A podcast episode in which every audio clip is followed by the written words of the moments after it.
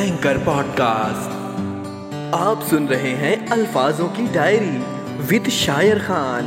बातें कुछ अनकही सी।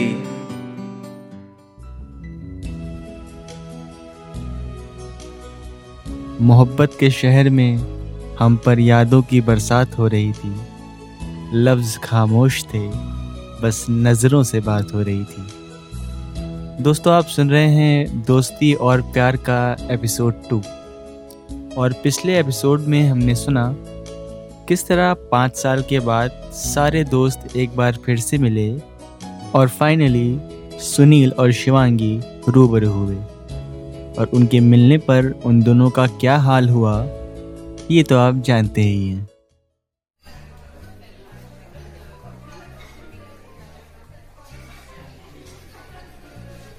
शिवांगी को अपनी नज़रों के सामने देखकर मुझे झटका सा लगा।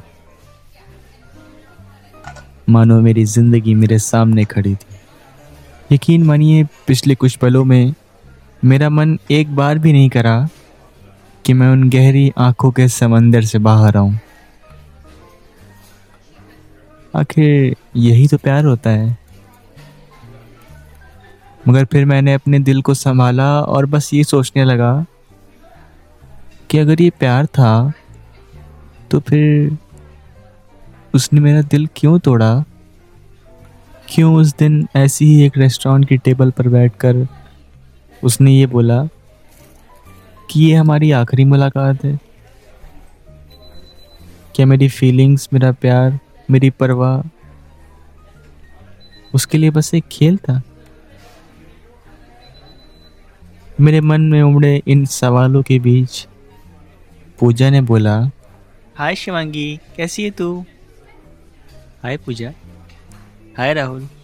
पूजा और राहुल से होते हुए उसकी नज़रें मुझ पर आकर ठहर गईं। हाय सुनील। एक अरसे के बाद मैंने उसके मुँह से अपना नाम सुना। ठीक वैसा लगा जब उसने मुझे पहली बार आई लव यू बोला था। मैं आगे कुछ बोलता इससे पहले पूजा ने बोला अच्छा अच्छा आप खड़े होकर ही सारी बातें करनी है या बैठ कर ऑर्डर भी देना है? ऑर्डर की बात आते ही राहुल ने बोला मेरा ऑर्डर तो तय है भाई। इस रेस्टोरेंट का पालक भाई क्या स्वाद होता है उसका। मैं तो वही खाऊँगा। राहुल का इतना बोलना था कि एक बार फिर से कॉलेज की तरह राहुल और पूजा झगड़ने लगे। पूजा ने बोला हाँ हाँ तू और तेरा वाहियात पालक तेरे जोक्स की तरह। रेस्टोरेंट में पालक कौन खाता है यार? ओए तेरे जोक्स को कुछ मत बोली हो तू। मुझे पता है ना? कॉलेज में कॉमेडी किंग बुलाते थे मुझे। हाँ हाँ आया बड़ा कॉमेडी किंग। उधर वो दोनों झगड़ रहे थे और इधर मेरी नज़रें मेरे पास बैठी मेरी शिवांगी पर थी, जो उन दोनों को देखकर मुस्कुरा रही थी। हाँ बीच बीच में जब वो मुझे देखती थी तो मैं अपनी नज़रें नीचे कर लेता था। आखिर किस हक से अब मैं उससे नज़रें मिलाता?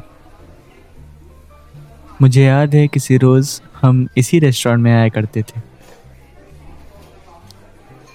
छोले भटूरे कुछ खास पसंद नहीं है मुझे, मगर हाँ शिवांगी के वो फेवरेट हैं। इसीलिए जब वेटर मेरे पास ऑर्डर के लिए आता था तो मैं उससे छोले भटूरे बोलता था। और शिवांगी को भी पता था कि मुझे पिज़्ज़ा पसंद है विथ एक्स्ट्रा चीज़ तो वो वेटर को पिज़्ज़ा लाने के लिए बोलती थी। ना कोई एक्सपेक्टेशंस ना कोई ख्याल, न जाने किस दुनिया में था आज मैं, कि जब आज दोबारा वेटर ऑर्डर पूछने के लिए आया तो मैंने बोला, एक प्लेट छोले भटूरे। मेरे इतना बोलने के बाद मैं ये खुद सोचने लगा, ओ, नहीं नहीं नहीं नहीं यार, ये मैंने क्या बोल दिया? ये बात ज़रूर उसको ख़राब लगेगी। फिर वेटर ने शिवांगी से ऑर्डर पूछा मैम आपका ऑर्डर उसने जो बोला वो मैंने कभी नहीं सोचा था। क्या वो भी किन्हीं ख्यालों में गुम थी? या उसने ये जानबूझकर बोला? Yes one pizza please with extra cheese उसका इतना बोलना था कि मैं अगले कुछ ही पलों में वापस अपने कॉलेज के दौर में पहुँच गया।